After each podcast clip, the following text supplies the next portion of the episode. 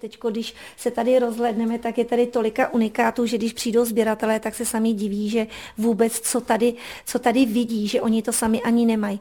Jak se vám podařilo těch 700 kusů žehliček pozbírat? Jsou to dary všechno, nebo jezdíte, objíždíte? Jak jste se k ním dostali? Ne, opravdu všechno dary to nejsou.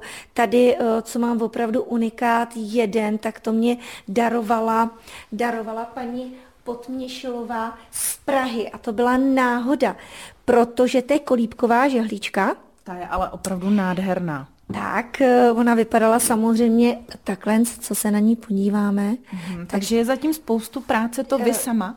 Tak, hodně restaury, hlavně tedy přes tu zimu, protože potom návštěvníci tady samozřejmě Bečově nejsou, tak hlavně přes tu zimu. A tenhle kolébkový plynový ohřívač je tedy na dvě žehličky. Ano. Chápu to tak, že se zasunula tak. žehlička takhle do vrchní. Se, takhle se to vlastně kolíbá.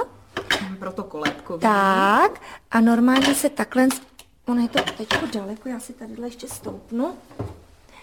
Takže takhle se vyndávala samozřejmě žehlička a tady ze spodní části, protože tady dnes vidíme ten přívod plynu, tady se tedy to zapalovalo a plamínek byl tady dnes ze spoda, takže vždycky to ohřálo jednu žehličku, jak oni potřebovali.